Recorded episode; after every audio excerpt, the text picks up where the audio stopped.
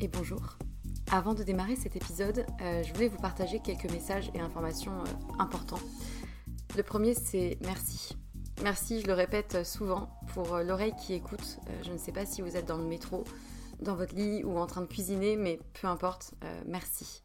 La seconde chose que je voulais dire, c'est que si vous me suivez sur Instagram ou que vous avez écouté certains épisodes précédents, vous savez que j'ai quitté mon emploi pour me lancer à mon compte. Euh, non pas par opposition au monde salarié, hein, mais euh, plutôt par besoin viscéral d'oser réaliser ce qui était devenu euh, une évidence, et plus précisément deux activités, avec pour fil rouge les mots. les mots qui racontent des histoires et qui sèment des idées et impacteront au moins une personne, j'espère. D'une part en tant que consultante en communication et stratégie de contenu et rédactrice SEO, du coup, mention spéciale pour les sujets autour de la santé, de la psychologie, de la nutrition et de la sexualité. Euh, et ensuite les mots pour aider d'autres personnes à rayonner euh, par des suivis personnalisés réunissant mes connaissances en psychologie et en trauma, le tout infusé par une approche globale mêlant énergétique, tantra, polarité féminine et masculine, blocage émotionnel et outils somatiques sur lesquels je me forme depuis quelques temps. Et en vue de cette activité-là, j'ai créé un compte Instagram dédié et un nouveau podcast, Les mots c'est bien beau, aux côtés de Pierre Kessial. Et je serai infiniment reconnaissante si vous prenez deux minutes de votre temps pour répondre à un court sondage euh, qui m'aidera justement à m'aligner aux besoins et challenges d'un maximum de personnes et qui vous concerne peut-être dans votre vie personnelle pour proposer justement euh, des accompagnements réellement efficaces. Donc euh, vous avez les liens de l'autre compte Instagram et du sondage dans la description de l'émission. Donc merci infiniment si vous prenez ces deux petites minutes pour, pour y répondre. Et pour terminer ce message, j'aimerais juste euh, vous dire une phrase qui, euh, qui réunit un peu tout, toute l'idée et tout ce qui m'anime. Euh, raconter une histoire, c'est surtout raconter celle de quelqu'un qui a besoin de l'entendre et qui sera galvanisé par l'énergie perçue à travers ces mots-là. Voilà, je crois que c'est un, bon résumé du fil rouge de ce vers quoi je vais et ce qui m'anime. C'est tout pour moi et du coup, bonne écoute.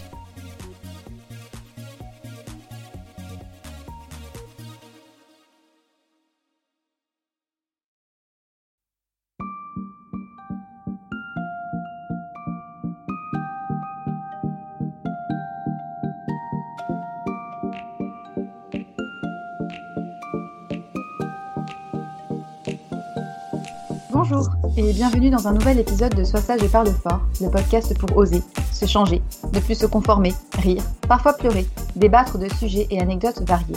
Je suis Marie et comme vous le savez, j'ai décidé d'arrêter d'être trop sage et de parler fort de ce que j'ai envie. Avant de commencer cet épisode, je souhaitais déjà vous remercier une fois encore pour vos écoutes, vos messages, vos commentaires sur iTunes et les notes que vous laissez parce que c'est ce qui m'aide le plus à faire connaître Sois sage et parle fort. Donc si vous ne me connaissez pas encore, bien sûr, bienvenue et rendez-vous si vous le souhaitez sur mon compte Instagram marie-la-graine pour être au courant des derniers épisodes ou tout simplement pour venir me parler. Trêve de blabla, revenons au sujet du jour qui concerne mon invité, Camille, que j'ai eu la chance de rencontrer après nos échanges sur les réseaux sociaux. Camille pourrait sembler avoir une vie totalement lambda d'une jeune femme parisienne, travaillant en freelance dans la création de contenu, le regard bleu, les cheveux dorés, le sourire communicatif, gourmande et perfectionniste, une femme comme toi, comme moi. Et pourtant, derrière son sourire se cache un symptôme qu'elle subit depuis maintenant près de 15 ans, peu connu en France et qui touche pourtant de nombreuses personnes. Camille souffre de dermatillomanie, qui s'apparente à un TOC, trouble obsessionnel compulsif, qui vient souvent cacher un malaise plus profond. Au même titre que les TCA, troubles du comportement alimentaire, ou les addictions, la dermatillomanie est en quelque sorte un moyen pour annihiler l'angoisse et gérer les émotions.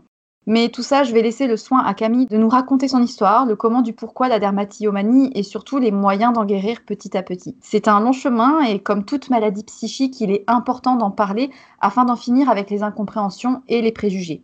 Je te laisse le soin de te présenter. Quel âge as-tu? D'où viens-tu? Que fais-tu dans la vie? Et où? Enfin bref. Bah, merci beaucoup Marie, merci pour cette super intro et je suis vraiment contente d'être là. J'ai 29 ans, je viens de Grenoble et comme tu l'as bien dit, aujourd'hui je suis freelance en communication et en rédaction d'articles.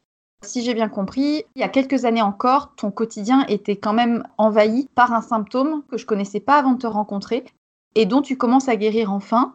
Tu souffres de dermatillomanie, donc tu es dermatillomane. Est-ce que tu peux nous expliquer de quoi il s'agit? Oui, c'est pas toujours facile à dire. En fait, j'ai eu ce trouble-là pendant quasiment 15 ans, donc effectivement, ça a fait euh, pas mal d'années. Et c'est un trouble qui est, comme tu dis, pas du tout connu en France, même si ça l'est beaucoup plus dans les pays anglo-saxons. Et comme tu le disais en intro, ça fait partie de la famille des TOC, mais en fait, on appelle ça un CRCC, donc c'est un comportement répétitif centré sur le corps. Et dans le cadre de la dermatillomanie, ça concerne la peau, donc que ce soit la peau euh, du visage ou, ou du corps. Si je dois te donner vraiment une définition euh, claire et précise, c'est un trouble psychologique qui est caractérisé par la vérification, le triturage et ou le grattage répétitif, compulsif et obsessionnel de la peau. C'est vraiment un trouble qui est anxieux, donc souvent en fait on va faire cette activité-là pour se décharger inconsciemment d'un trop plein d'anxiété ou d'émotions.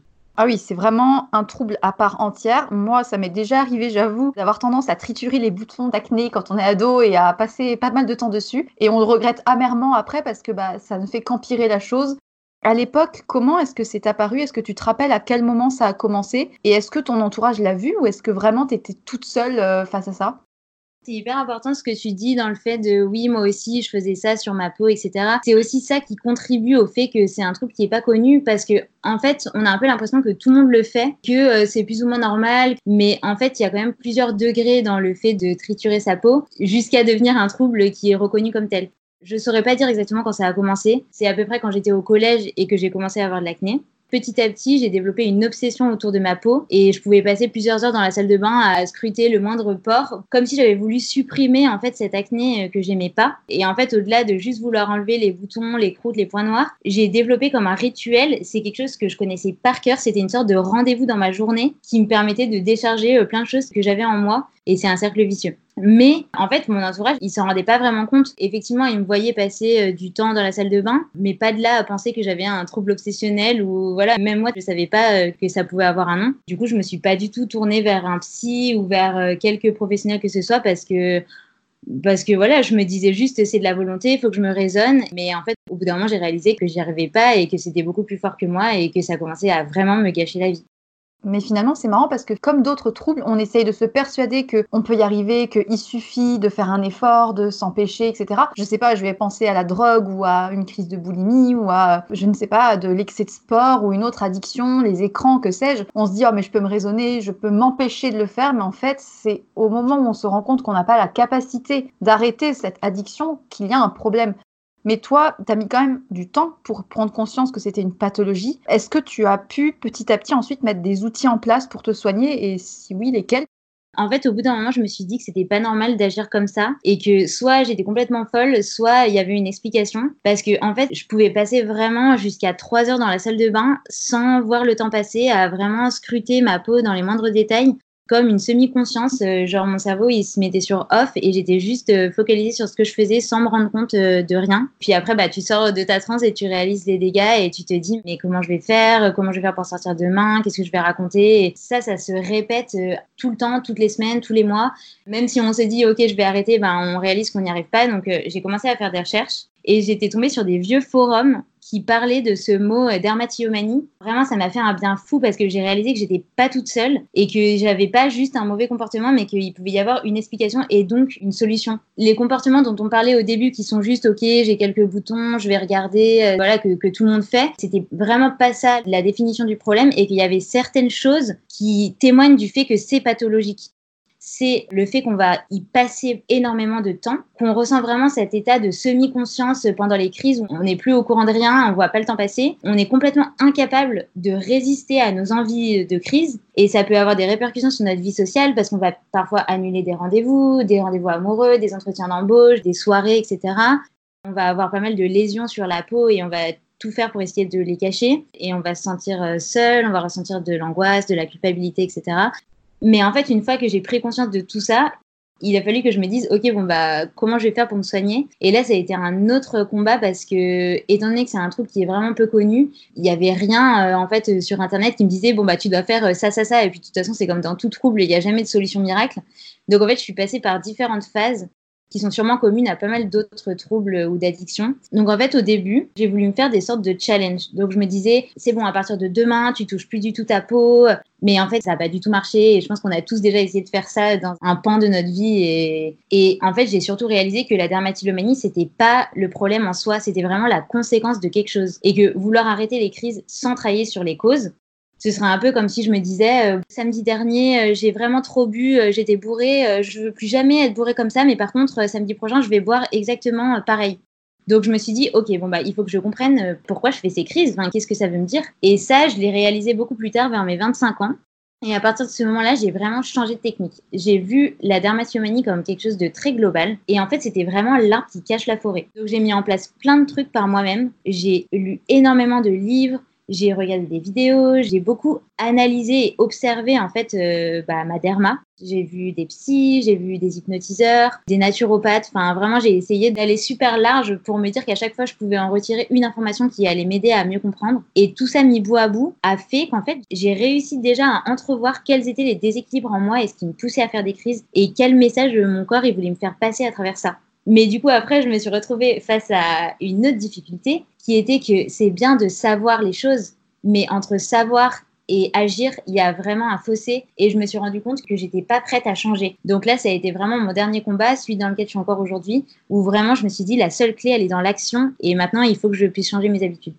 C'est hyper intéressant ce que tu dis parce que ça me fait beaucoup penser au mécanisme des addictions. Vraiment le fait de se dire euh, bon, j'ai compris, enfin déjà entre le moment où tu as la prise de conscience que c'est pathologique. Ensuite, tu as le j'en ai marre, j'ai envie que ça s'arrête, mais je veux pas me donner ou je suis pas prête à me donner les moyens pour que ça s'arrête. Ensuite, tu as la phase où tu cherches des solutions et tu amasses une quantité de connaissances et de tactiques et de techniques qui vont tous te donner des clés en plus, mais où au final, tu vas te retrouver avec plein de trucs dans les bras et te dire bon bah OK, maintenant je fais quoi? Et c'est vrai, ce que tu rappelles est très juste, c'est que le trouble anxieux qui est manifesté par ce symptôme-là chez quelqu'un d'autre va se manifester d'une autre manière mais tu enlèverais le mot dermatillomane et tu remplacerais par euh, alcool, drogue, boulimie ou euh, excès de sport, c'est exactement la même chose. C'est-à-dire qu'à un moment donné, tu as tout compris, tu sais à peu près pourquoi ça se déclenche, qu'est-ce qui est générateur d'angoisse, mais en fait, tout le travail et le plus gros du travail et le plus important, c'est en fait passer de l'état de j'ai compris à j'agis et je me déshabitue à avoir cette réaction face à l'angoisse ou cette réaction face aux émotions.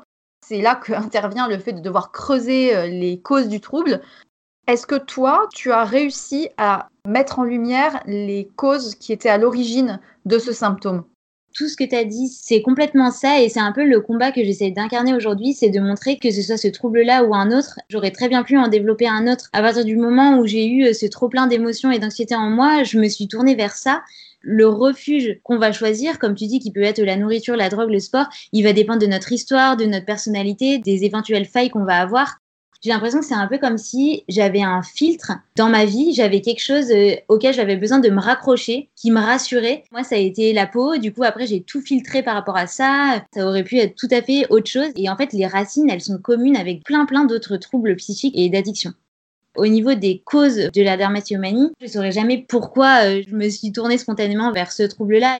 Mais il y a quand même des points communs qui rassemblent tous les dermatillomanes, notamment un perfectionnisme qui est vraiment exacerbé dans plein de domaines de notre vie, dont notre image. Et du coup, bah forcément, quand il y a quelque chose comme euh, de l'acné ou quelque chose qui vient un peu contrecarrer l'image qu'on aimerait se créer de nous et qui est entre guillemets parfaite, bah en fait, on n'aime pas du tout ça et on va tout faire pour essayer de le supprimer. Donc, il y a vraiment un profil type c'est beaucoup des femmes. Dans les différentes études que j'ai lues, on va dire qu'il y a, je sais pas, 95% de femmes qui sont atteintes, souvent de nature euh, anxieuse, perfectionniste, avec une acné, mais en fait qui peut être très très légère, un manque de confiance en nous, un mental qui est très fort, on a l'impression de penser tout le temps, d'avoir beaucoup de difficultés à se détendre.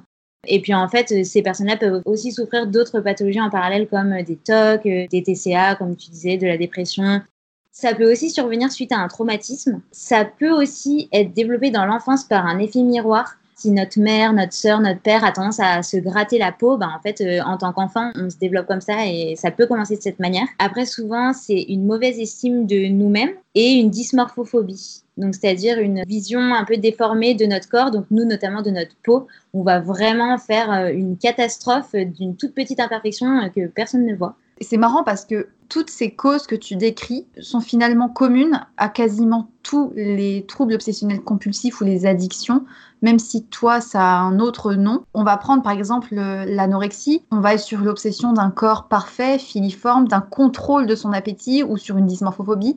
Dans le cas de la boulimie, ça va être un petit peu le même schéma mais présenté différemment. L'obsession du sport, ça va être finalement une coupure et une performance sportive, donc un esprit euh, de perfectionnisme On va avoir aussi des addicts au travail qui finalement se réfugient dans le travail à outrance pour oublier des problèmes sous-jacents. Et en fait, dans une certaine mesure, on pourrait presque dire que ta dermatillomanie est un peu un cadeau qui t'oblige à te poser des questions sous peine de passer ton temps à te triturer la peau, tout comme finalement un trouble obsessionnel compulsif ou une addiction vient révéler qu'il y a un problème. Et après, euh, tout le travail à faire, c'est de se rendre compte de ce problème et de se donner les moyens d'en sortir parce qu'en fait, on finit par s'habituer à ça comme étant un refuge un moyen de s'occuper ou d'oublier les problèmes. La grosse difficulté est là, c'est d'arriver à s'en détacher et faire le deuil de cette bonne compagnie qu'on a qui nous occupe.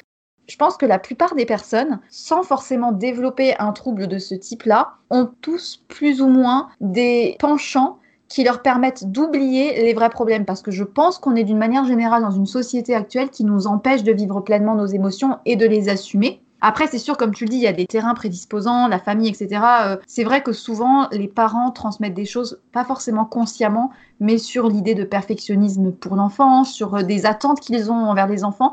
Parfois, c'est du non-dit, c'est du non-conscient, et pourtant, les enfants, on est des éponges.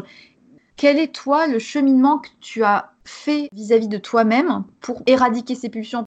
Est-ce que tu arrives à te dire, ah ouais, là je sens que j'ai une montée et que je vais me gratter? Est-ce que tu as déterminé les éléments déclencheurs ou est-ce que c'est encore flou et que c'est plutôt euh, te retenir ou respirer, je sais pas, du yoga, que sais-je? Est-ce que tu as trouvé des outils?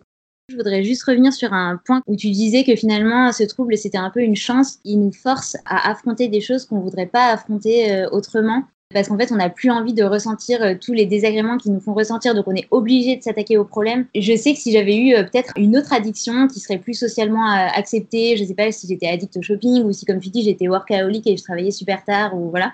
Bah, je me serais peut-être jamais mis dans un tel cheminement intérieur sur moi pour essayer de me changer et pour essayer de comprendre ce qui allait pas. Et alors qu'aujourd'hui, bah, la dermatomanie, c'est ce qu'elle m'a permis de faire et je suis une personne complètement différente de ce que j'étais il y a 10 ans. Comme tu dis, finalement, c'est un cadeau, même si ça nous fait passer par des choses très difficiles. Moi, ce que j'ai fait, et ce qui m'a vraiment aidé, c'est que j'ai fait un tracking hyper précis de ma vie et de mes crises. Donc pour ça, j'ai utilisé un boulet de journal. N'importe qui aurait pu utiliser une feuille de papier ou un carnet ou n'importe.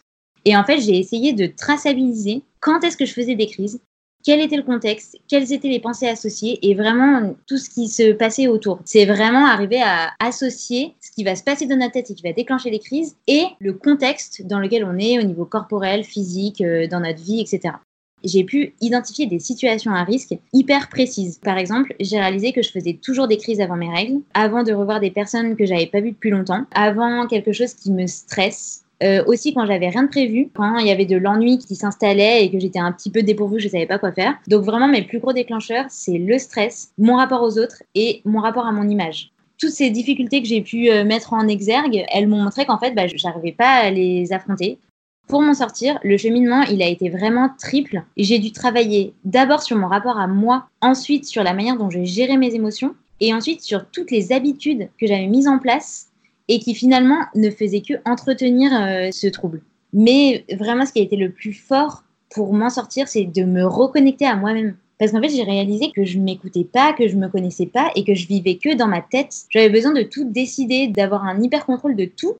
Est-ce qu'il y a des choses que tu as mis en place au quotidien qui te font du bien et qui t'aident, on va dire, à ne pas utiliser la dermatillomanie pour gérer tes émotions? Je sais pas, est-ce que tu as des activités ou des choses dans la journée que tu arrives à faire qui te font du bien et qui te permettent d'apprendre à gérer les émotions. Moi, je vais te donner un exemple. Je sais que je déteste me poser à ne rien faire. J'en avais fait un épisode sur euh, l'ennui parce que c'est vrai que s'ennuyer pour moi c'est très compliqué. Et en fait, maintenant, je sais que si j'arrive à m'ennuyer suffisamment dans une journée, c'est pas facile sur le coup, mais après, ça m'aide à être plus bien dans ma peau, sereine et juste détente. Alors que si jamais je suis tout le temps à m'agiter, au final, ça me fait pas du bien. Idem, bah, le yoga, c'est un moyen pour moi justement de me relaxer parce que je sais que sinon, j'ai tendance à vite partir dans tous les sens. Et je sais que c'est aussi un outil qui me permet de gérer mes émotions par moi-même et apprendre à les vivre sans paniquer parce que finalement, les troubles de ce genre viennent empêcher de sentir les émotions parce qu'on a trop peur de les sentir. Donc du coup, est-ce que toi, il y a des choses comme ça que tu as mis en place au quotidien oui, alors il y a plusieurs choses. C'est hyper important que tu poses cette question parce qu'en fait, effectivement, si on veut se sortir d'un trouble comme ça sans mettre en place de nouvelles choses dans notre quotidien, de nouveaux exutoires, entre guillemets, ça marchera pas parce qu'on s'est tellement habitué à avoir cet exutoire-là via euh, les crises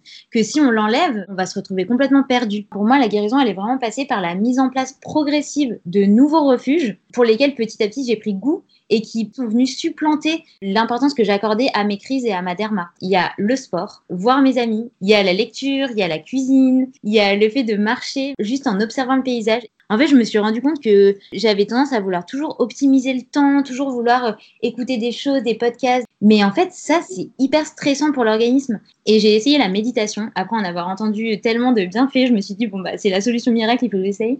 Mais ça a été hyper dur. Le plaisir, c'est vraiment la clé de n'importe quelle guérison. C'est d'arriver à juste avoir dans chacune de ces journées un truc qui nous plaît et qui nous motive et qui nous enthousiasme. C'est vrai que par rapport à ce que tu décris là sur l'ennui, sur faire un, on va dire un scan corporel de ce qui se passe, etc. C'est vrai quand on dit oui, il faut faire de la méditation. J'entends des fois des gens qui font euh, oui, moi il faudrait que je me mette à la méditation. Enfin, ça me fait doucement rire parce que c'est pas agréable. Enfin, faut arrêter d'idéaliser la méditation comme étant l'outil miracle, comme étant tellement génial. Maintenant, je médite tous les matins, blablabla. Non, quand je fais de la méditation, si j'en fais, mais ça me fait chier profondément. Excusez-moi pour la vulgarité, euh, on est sur mon podcast, donc j'ai le droit.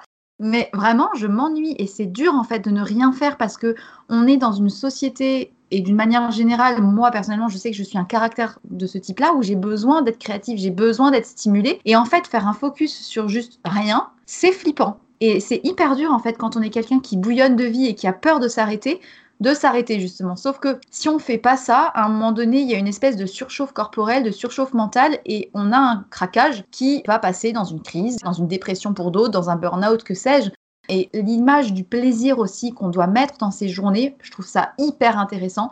Alors, je voudrais pas généraliser, mais je croise beaucoup de personnes dans les transports ou à la fin des journées qui sont juste blasées par leur journée, qui sont blasées par leur vie parce qu'on a l'impression qu'ils traînent un boulet et que le peu de joie qu'ils ont, c'est le week-end, c'est quand ils font des activités extraordinaires et que c'est sur les temps libres. C'est pour ça que j'ai mis autant de temps à trouver un travail qui me convenait à peu près, c'est que je sais que si je vais à un endroit, un contre-coeur, ou si je fais des choses qui ne me plaisent pas, je sais très bien que je cours à la rechute ou au fait de pas être bien du tout. Et donc, il est important, je pense, de faire quelque chose qui nous plaît dans notre vie, que ce soit pour le travail, que ce soit euh, dans notre vie personnelle. On a besoin de ce plaisir-là, sans quoi on risque de tomber dans des travers un peu embêtants. Et euh, pour en revenir à ton planning hyper euh, chargé, je me rappelle quand on s'est rencontrés, qu'on a bavardé un peu, je pensais être moi très occupée et être très chargée. Mais alors quand tu m'as décrit tes journées, j'avoue que je suis quand même tombée de haut parce que je me suis dit punaise. En fait, finalement, je suis plutôt cool, hein, donc euh, j'arrive finalement à faire pas grand chose entre guillemets. Bon après c'était normal parce que je travaillais pas à ce moment-là, mais et ce qui est intéressant aussi, c'est que de toute ton histoire et de ton expérience et de surtout les connaissances que tu as acquis, tu as un projet en cours tu as lancé un compte Instagram qui s'appelle Possible. D'où est née cette idée? Pourquoi? Qu'est-ce que tu aimerais en faire et qu'est-ce que tu aimerais transmettre avec ce compte Instagram? C'est un peu mon gros projet euh, du coup du moment depuis à peu près un an. En fait, c'est bête, mais depuis un moment, je me disais, un jour, il y aurait euh, quelqu'un qui a une voix ou qui a de l'écho qui va révéler qu'il ou elle est atteint euh, de dermatillomanie et que ça pourra mettre un peu en lumière ce trouble. Finalement, c'était pas le cas, personne n'en parlait, alors même qu'il y a des milliers de personnes qui seraient atteintes à travers le monde. Je me suis mis sur des groupes de soutien autant français que anglo-saxons, il y a des milliers de personnes. Je me suis dit, mais comment c'est possible que personne n'en parle et que ce soit pas plus connu? Au lieu d'attendre que quelqu'un fasse, je me suis dit, bon, bah, moi, j'en ai été atteinte, j'en suis sortie aujourd'hui. J'ai une des cordes à mon arc au niveau professionnel, c'est d'écrire et de communiquer, donc finalement, pourquoi pas le faire? Ça exigeait que je me mette vraiment à nu. Je me disais, bon, bah, faudrait peut-être que je monte des photos euh, de moi en crise, etc. Mais en fait, j'avais vraiment envie d'aider euh, d'autres personnes qui étaient atteintes et surtout bah, créer ce que j'aurais aimé trouver moi il y a 4 ans, quand j'étais vraiment au plus bas, que je me sentais complètement démunie, que j'avais l'impression d'avoir tout essayé. Finalement, si j'ai accumulé autant de connaissances via mes rendez-vous, mes lectures, euh, je me suis dit que c'était aussi la dernière étape pour moi pour m'en sortir à 100%. Parce qu'il n'y a rien de plus fort que de partager avec d'autres personnes tous ces messages que je transmets via ce compte Instagram. Ben, je, me les redis à moi aussi. Donc euh, ça les ancre avec toujours plus de force euh, à l'intérieur. Du coup, j'ai lancé ce compte qui s'appelle Possible, donc comme euh, la peau. En fait, dessus, je parle de thématiques assez variées. Je parle de dermatillomanie euh, pour vraiment pouvoir mieux comprendre ce trouble, mais je parle aussi beaucoup de développement personnel, de gestion des émotions et du soin de la peau au naturel. Parce que tout ça, c'est des choses qui gravitent autour du trouble. L'organisation perso, la déconstruction d'habitudes, la PNL, c'est vraiment des sujets qui passionnent et dont j'essayais aussi de parler sur ce compte parce que, en fait, c'est une approche globale pour essayer de s'en sortir. Le but, c'était aussi de créer une vraie communauté d'entraide et de soutien autour de la dermatillomanie. Ce qu'il y a de pire dans ce genre de trouble, c'est de se sentir seul et finalement de voir euh, des témoignages, de pouvoir parler à d'autres personnes en commentaire, en message, en groupe. Ben, c'est tellement puissant que je me suis dit, euh, il faut absolument que je fasse ça. Et du coup, après le compte Instagram, j'ai lancé un site internet pour tous ceux et celles qui n'ont pas Instagram et voilà, pour pouvoir partager du contenu un peu plus détaillé sur euh, la dermatillomanie, donc qui s'appelle euh, Possible. Quand j'étais ado, que je cherchais des réponses, je tapais tout le temps sur Google le mot dermatillomanie pour voir s'il y avait de nouveaux articles qui sortaient, pour essayer d'avoir plus d'informations. Il n'y avait jamais rien. Donc euh, là, je me dis que si quelqu'un fait ça encore aujourd'hui et qui peut tomber sur mon site ou sur mon Instagram, ben, ça pourra toujours l'aider. Ce projet, il, il, va aussi continuer dans un livre que je suis en train d'écrire et qui, j'espère, sortira avant la fin de l'année 2020. Parce qu'en fait, il n'existe aucun livre sur le sujet en français. L'idée, c'est de pouvoir euh, raconter mon histoire et puis partager tout ce que j'ai appris, tout ce que ce trouble m'a apporté aussi, et puis pouvoir aider euh, avec ce qui a marché pour moi, mes conseils et puis des témoignages. C'est vraiment un beau projet que tu as là et je trouve que c'est une belle image. En plus, le nom de ton compte Instagram possible, donc P-E-A-U comme Po 2-S-I-B-L-E. Je mettrai toutes les infos en détail de l'épisode, bien sûr. C'est vrai que quand on commence à aider les autres en s'aidant soi-même, il y a une espèce de retour positif. Et c'est vrai que par exemple, euh, même je vois à travers le podcast les messages que j'ai pu transmettre sur certains points, les retours qu'on a en fait aident énormément à continuer d'avancer et à continuer de se construire, de se libérer d'éventuellement certaines difficultés qu'on a. C'est vraiment euh, autant bénéfique pour ceux qui te suivent que pour toi finalement. Et c'est ça qui est vraiment génial. Pour un peu parler de toi, quel genre de jeune femme es-tu? Est-ce que du coup tu as réussi à vaincre la dermatillomanie ou est-ce qu'il y a encore des choses que tu as envie d'améliorer? Déjà, j'ai toujours un peu de mal à me décrire. C'est toujours plus simple euh, quand les autres euh, disent un peu qui on est et comment ils nous perçoivent plutôt que nous. Je suis quelqu'un de plutôt sociable, curieuse, souriante et énergique. Mais en fait, c'est ce dont on parlait tout à l'heure, le fait d'être euh, tout le temps dans l'action, de lancer plein de projets, de faire plein de choses à la fois. Je pense que c'est vraiment quelque chose qui me caractérise. C'est sûrement une qualité, mais c'est aussi sûrement ce qui a entretenu euh, ma derma le fait d'avoir du mal à me poser, à ralentir le rythme, etc., je ressens encore du stress. Je me mets encore beaucoup la pression pour euh, plein de trucs dans ma vie. Donc avec euh, des to-do list irréalistes, comme peut-être le jour où on s'était rencontrés. Et puis je ressens encore une sorte de peur à me retrouver face à moi-même. Juste passer une heure dans un train sans rien faire, me poser sur un canapé devant une comédie euh, sur laquelle je ne vais rien apprendre entre guillemets, j'ai encore tendance à vouloir euh, optimiser le temps et c'est vrai que c'est vraiment quelque chose sur lequel je travaille de plus en plus, même si au début ça existe de se forcer, mais je sais au fond de moi que ce sera bien pour moi, donc euh, je me force à m'octroyer des pauses dans ma journée, c'est vraiment la chose sur laquelle je travaille et que j'aimerais vraiment améliorer. Me ménager, arriver à vraiment prendre soin de moi, ralentir le rythme et lâcher prise. Je comprends totalement ce que tu veux dire. Et est-ce que du coup, tu l'as dit, tu ne t'estimes pas guérie, mais euh, si jamais tu avais des psychothérapies à conseiller ou des approches à recommander pour des personnes qui souffrent de dermatillomanie, quelles seraient les plus pertinentes selon toi? Je dirais que je suis guérie dans le sens où, pour moi, quand on est atteint d'un trouble comme ça, quand on en est vraiment malade et qu'on en souffre, c'est quand on en est assujetti. Et j'ai vraiment ressenti ça pendant des années. Je me sentais dominée par la dermatillomanie. J'avais l'impression qu'elle dirigeait, qu'elle contrôlait ma vie. Et limite, j'avais peur de moi-même. Donc aujourd'hui, je ressens plus du tout ça. Je suis guérie, même si je reste vigilante. Mais je m'estime guérie parce que je me sens libre. C'est plus quelque chose qui me fait annuler des soirées, me cacher, etc. Enfin, en fait, c'est une route qui reste tracée dans mon cerveau. Comme si on avait emprunté cette route des milliers, des milliers de fois. Donc elle a été très marquée, très profonde. Petit à petit, à force de ne plus être empruntée, elle devient de moins en moins profonde. Elle s'efface elle s'efface, elle s'efface, mais elle est encore là. On va dire que ça fait à peu près un an que je me sens vraiment mieux et vraiment libre par rapport à ça. Mais si euh, je n'applique pas euh, les différents rituels que je me suis mis en place, si je regarde pas ma liste de situations à risque, mon cerveau, et la route, elle est toujours là et il pourra toujours l'emprunter. Mais par contre, comme tu dis, c'est important de parler de psychothérapie parce que pendant longtemps, je me suis dit non, mais je vais m'en sortir par moi-même, c'est bon, je vais mettre en place des choses. Et malgré tout, c'est indispensable de se tourner vers des spécialistes, rien que pour avoir un avis qui est neutre sur nous et avoir une sorte de référent externe qui nous met dans une dynamique positive de guérison où on se dit ok bon bah toutes les semaines je vais lui tenir un peu des comptes de ce que j'ai fait de ce qui a été bien je vais mettre en place des nouvelles choses sinon quand on est face à soi-même c'est hyper dur d'aller mieux moi j'ai essayé trois psys avant de vraiment trouver euh, celle qui me parle vraiment Et c'est pas parce qu'une fois vous essayez une thérapie et que vous trouvez ça nul que ça vous convient pas en fait. C'est juste que c'est peut-être pas la bonne personne pour vous.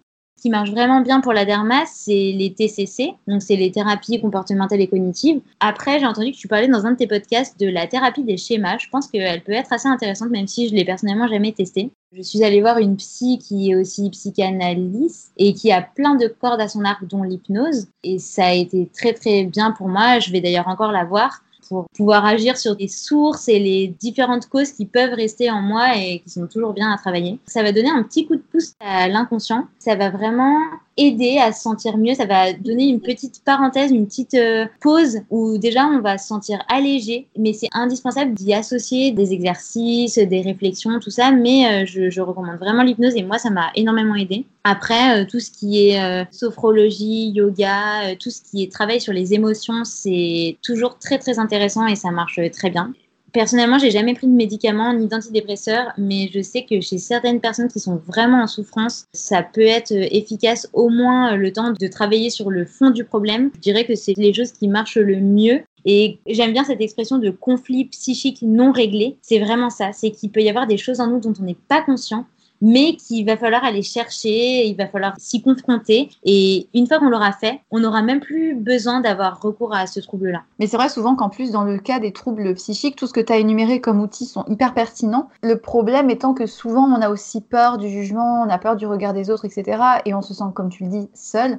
Alors que finalement, demander de l'aide, c'est déjà euh, accepter qu'on a un petit souci et que ça se règle et que c'est pas dramatique en fait et qu'on a tous un peu nos, soucis à régler. Je pense que c'est plutôt euh, un bon point de vouloir euh, régler ses problèmes. C'est plutôt mieux que ceux qui s'en cachent. Mais bon, du coup, depuis que tu as créé ton compte, tu as aussi proposé des rencontres, etc. Est-ce que tu organises des choses régulièrement justement pour mettre en relation euh, ces personnes-là, pour les aider, ou est-ce que tu agis vraiment que sur ton compte de loin? Oui, je pense que c'est hyper important de pouvoir essayer d'aider même à mon niveau. Enfin, je suis pas psy, je suis pas spécialiste, mais j'ai l'impression d'être une sorte de patient expert. Je me sens en mesure de pouvoir répondre à certaines questions. J'essaye de beaucoup parler à des personnes atteintes qui viennent me solliciter autant sur Facebook que sur Instagram. Donc, je reçois vraiment énormément de messages. Et j'ai organisé une rencontre parce qu'en en fait, il existe des groupes de soutien sur Facebook. Donc, j'avais proposé ça. Et franchement, c'était vraiment génial. On n'était que cinq. Mais en fait, on a passé une après-midi euh, hyper sympa. Et même si on était toutes hyper différentes, on s'est rendu compte qu'on avait plein de choses en commun. C'était hyper naturel. Je réorganiserai des rencontres comme ça. J'espère en tout cas que tu pourras organiser de nouvelles rencontres avec tes abonnés. Petite question que je pose souvent. Euh, quel genre de petite fille étais-tu? On a demandé quelle était la femme que tu étais, mais on ne sait pas quelle petite fille tu étais. Comprendre euh, quel genre d'enfant euh, peut être prédisposé à ce genre de trouble bah, j'étais un peu euh, la petite fille sage, euh, euh, toujours au premier rang, hyper sérieuse, hyper active déjà, avec pas mal d'activités tous les soirs entre la musique, la gym, etc. Et en fait, je passais tout mon temps à lire. J'étais vraiment un rat de bibliothèque. Lire, mais aussi écrire. Je passais mon temps à écrire dans des journaux intimes, mes carnets secrets, comme je disais. J'en ai écrit plus de 15 et c'était vraiment mon exutoire. J'étais quelqu'un d'assez dans le mental déjà et très perfectionniste, sûrement poussé par ma famille.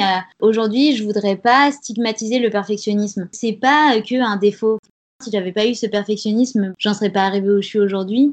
C'est juste que oui, il y a eu un revers de la médaille, il y a eu ce trouble-là, il y a eu des difficultés à surmonter. Si je devais vraiment tirer une leçon de ça et donner des conseils aux grands perfectionnistes, je dirais qu'il faut pas être en lutte contre qui on est. En fait, le perfectionnisme, ça peut être une super qualité, mais il faut juste savoir le gérer et poser ses limites. En fait, le perfectionniste, il va peut-être avoir plus besoin que les autres de moments de relâchement et surtout d'apprendre à gérer ses émotions. Il se met tellement la pression, il veut tellement bien faire les choses qu'il va souvent se retrouver dépassé et se faire du mal, en fait. Vraiment, ce serait ça. Mon meilleur conseil, c'est de de trouver ce qui vous apaise et d'arriver à l'intégrer dans chacune de vos journées pour contrebalancer toute la pression que vous met ce perfectionniste intérieur quel programme, que de choses à mettre en place. Je valide totalement tout ce que tu dis. Donc en fait, je, bois tes paroles vraiment parce que je suis complètement d'accord avec toi. C'est intéressant en plus de voir que tu as fait le même cheminement un petit peu euh, que moi, on va dire, sur plusieurs aspects, alors que finalement, on a une histoire différente. Je me reconnais énormément quand tu décris la petite fille que t'étais. Enfin, j'étais pareil, j'étais la petite fille sérieuse qui lisait mais des tonnes et des tonnes de bouquins, mais j'ai perdu ça et je m'en, enfin, c'est pas que je m'en veux, mais je me dis, je pouvais passer des heures passées sur mon lit jusqu'à toute la nuit s'il fallait terminer mon bouquin. Euh. Et c'est vrai que on est, je pense, des personnes qui sont très dans le mental, trop, au point que on en oublie en fait de descendre dans des choses plus basiques et plus terre à terre et qu'on a besoin justement de choses qui nous ralentissent, qui nous apaisent. J'ai pas grand chose à rajouter. Comme tu le sais, mon podcast Sois sage et parle fort, bah, c'est être sage un petit peu, mais parler fort quand même beaucoup. Comment est-ce que ça se manifeste pour toi? Qu'est-ce que cette phrase t'inspire? Je dirais que ce serait euh, juste de pas avoir honte de qui je suis, pas avoir honte de montrer euh, ce par quoi je suis passée, parce que Enfin, on a tous euh, des problèmes, on passe tous par des difficultés de vie, même si euh, ça se voit pas forcément à l'extérieur. Mais ça sert à rien en fait de vouloir se conformer, d'être tous pareils et de cacher nos aspérités parce que c'est un peu ça qui fait notre force. Aujourd'hui, j'ai envie de parler fort sur ce trouble-là et de montrer qu'en fait, bah, ça fait pas de moi une mauvaise personne. Ok, ça m'a peut-être laissé des cicatrices, mais ces cicatrices, elles font euh, ce que je suis aujourd'hui et en fait, j'en suis fière. Merci beaucoup pour ta réponse complète, ça me plaît beaucoup, je valide. Je remercie encore toutes les personnes qui nous auront écoutés jusqu'au bout. Si jamais vous êtes concerné par la dermatillomanie de près ou de loin, n'hésitez pas à poser des questions à Camille. Je mettrai le lien vers le compte possible en description de l'épisode.